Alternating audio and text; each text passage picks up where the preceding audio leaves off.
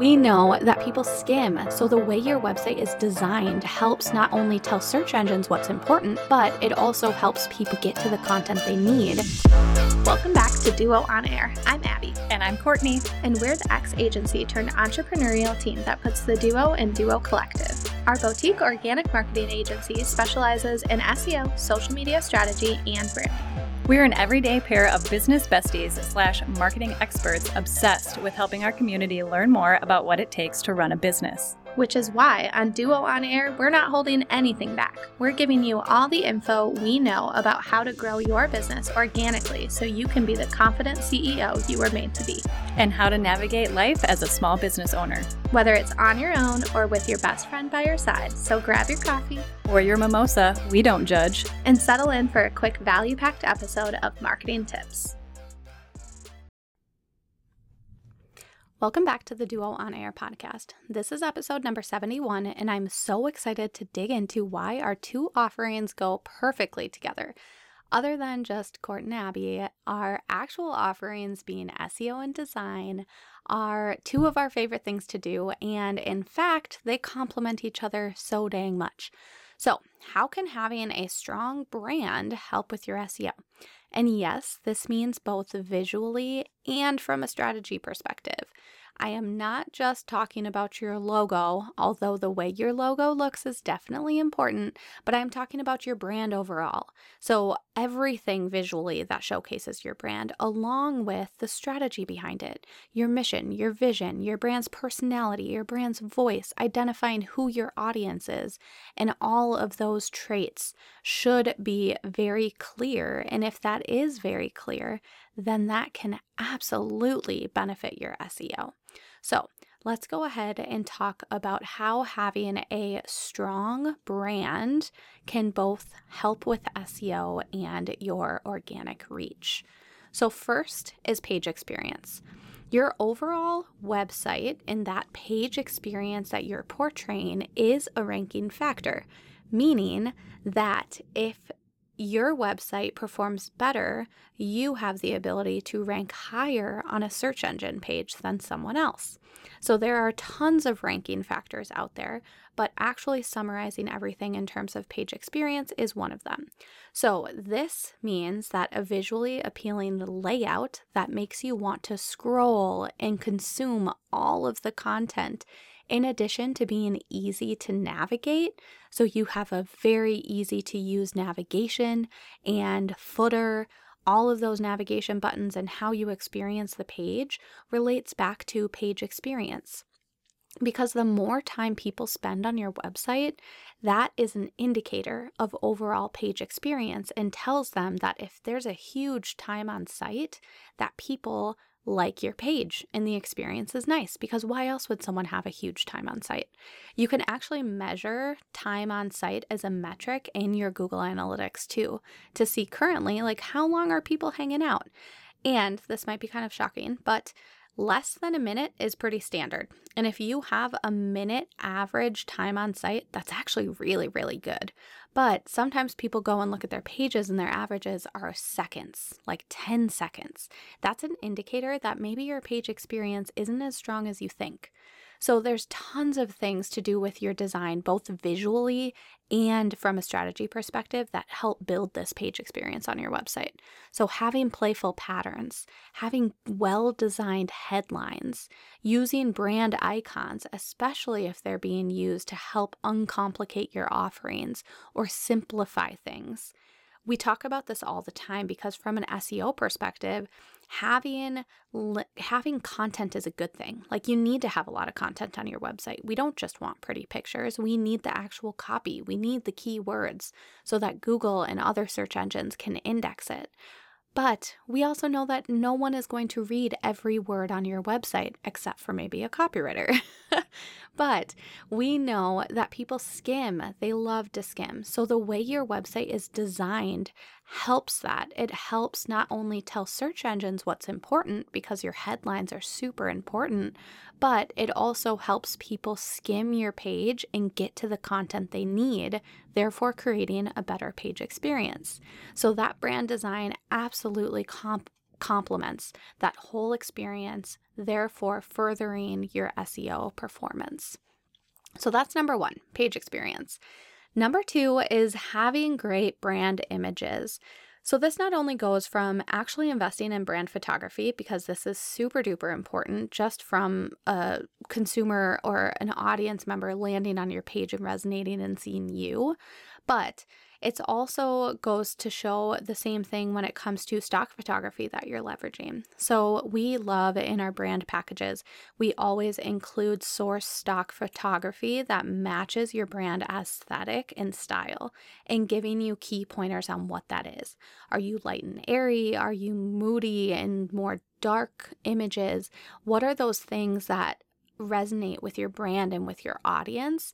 And then we actually go out and source those stock photos for you from free sites like Pexels, like Unsplash, even Canva. If you have Canva Pro, there's tons of amazing images in there. You just need to be able to search with the right keywords so that you're getting the right types of photography that aligns with your brand strategy.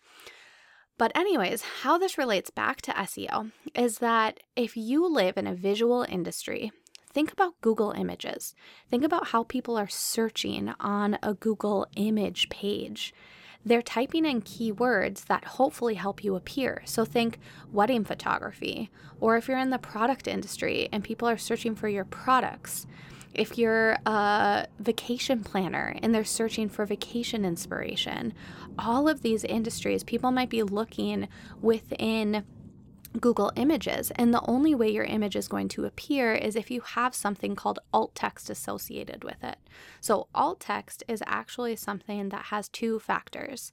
One, it needs to be, and this is the most important factor, it needs to be written for people who are visually impaired using screen readers. So it needs to describe the image to the user if they are using a screen reader. It can also leverage keywords that then help search engines index your image appropriately and understand the content that lives on your website. So it should be used in both of those ways. More importantly, the first, because that's the whole reason alt text exists in the first page. But as you can imagine, if you are using alt text and if your images are showing up and you are getting indexed, what are those images that are going to make people click? Because if they're clicking in Google Images on your images, that's another signal that you have good content. Therefore, that can help improve your rankings. So, having these really great brand images are going to be really helpful for you for your website. Third is having a clear brand strategy. Personally, as someone who does all of the keyword research, this is my absolute favorite when someone has a very clear clear direction on their mission, their vision, their personality, their voice, what types of audiences they want to reach, who their niche or non-niche is or who their like multi-passionate niches are serving having this deep understanding in who you are, where you're going, what you do, and why you do it is so important when it comes to keyword research. Because when I do keyword research, I am definitely doing it to help understand the industry. Like, what are those big keywords people are searching for to find your product categories, to find your service, to find what it is that you offer? But how can I help you stand out? I want to dig deeper. I want to get those longer tail keywords, meaning a keyword that's three to five words rather than one to two, to help find your exact niche in the SEO space. And I can't do that if you don't have clarity around who it is that you're serving and why you're serving them. Because that's where those longer tail keywords really start to cater to you, and your SEO strategy can really take it to the next level with that clear brand strategy. The next is brand awareness. So, this one is kind of fun because the search engine page is actually becoming more and more visual. So, a search engine page is where you type into Google, these are often called S- SERPs. When you type into Google what that keyword is that you're searching for, hit enter, that is a search engine page where you click through all the pages and you decide where you want to go next. So, this used to be very uh, just content heavy, lots of text, very little visuals. But it's evolving. Now, the search engine page, if you look at it, the brand name is really large, it's larger than the URL, and your favicon or your little logo or your icon, whatever you've chosen to identify with your website, which, P.S., if you haven't done that, definitely do that because that will help you on a search engine page. But that little favicon is bigger. Like if you, this might be something that you've never noticed before, but your subconscious is absolutely noticing it. And you are choosing websites on this page. And a lot of times, the bigger that brand name, if you recognize that brand name, that is going to help you click on that to go for it. And if someone doesn't have their favicon identified and it's just a gray little blurb, or if your logo is not very appealing in that space and you don't have the right submarks to tie to it, or if you're just not using anything correctly in that space, that can actually deter people away from clicking on your website. And the more clicks you have, that's actually a signal to search engines that your content is relevant, it's highly val- valuable, which all of that can help you rank higher for that keyword if people keep clicking on it. The next thing is it can really help secure backlink opportunities. So there's no question that backlinks are super duper important. We talk about this a lot in a lot of different episodes on our podcast and through our email challenge and all of that. Um, but getting backlink opportunities and getting people to link your website on other people's websites, you need to have that credibility factor. And if no one's ever heard of you before, if your website is looking really DIY, if you don't have a website, if you don't have the right content or the right images that assure the partner you're collaborating with want is resonating with their audience as well, if you don't have that clarity defined on your website, you're not going to get a lot of yeses. You're not going to get a lot of podcast opportunities or a lot of website blog collaborations, uh, whatever that may be. So, actually having a clear brand that is easily recognizable through both copy and visuals on your website will help you appear more professional and will make it such an easier yes for you to secure those partnerships and grow your authority with search engines through backlink opportunities.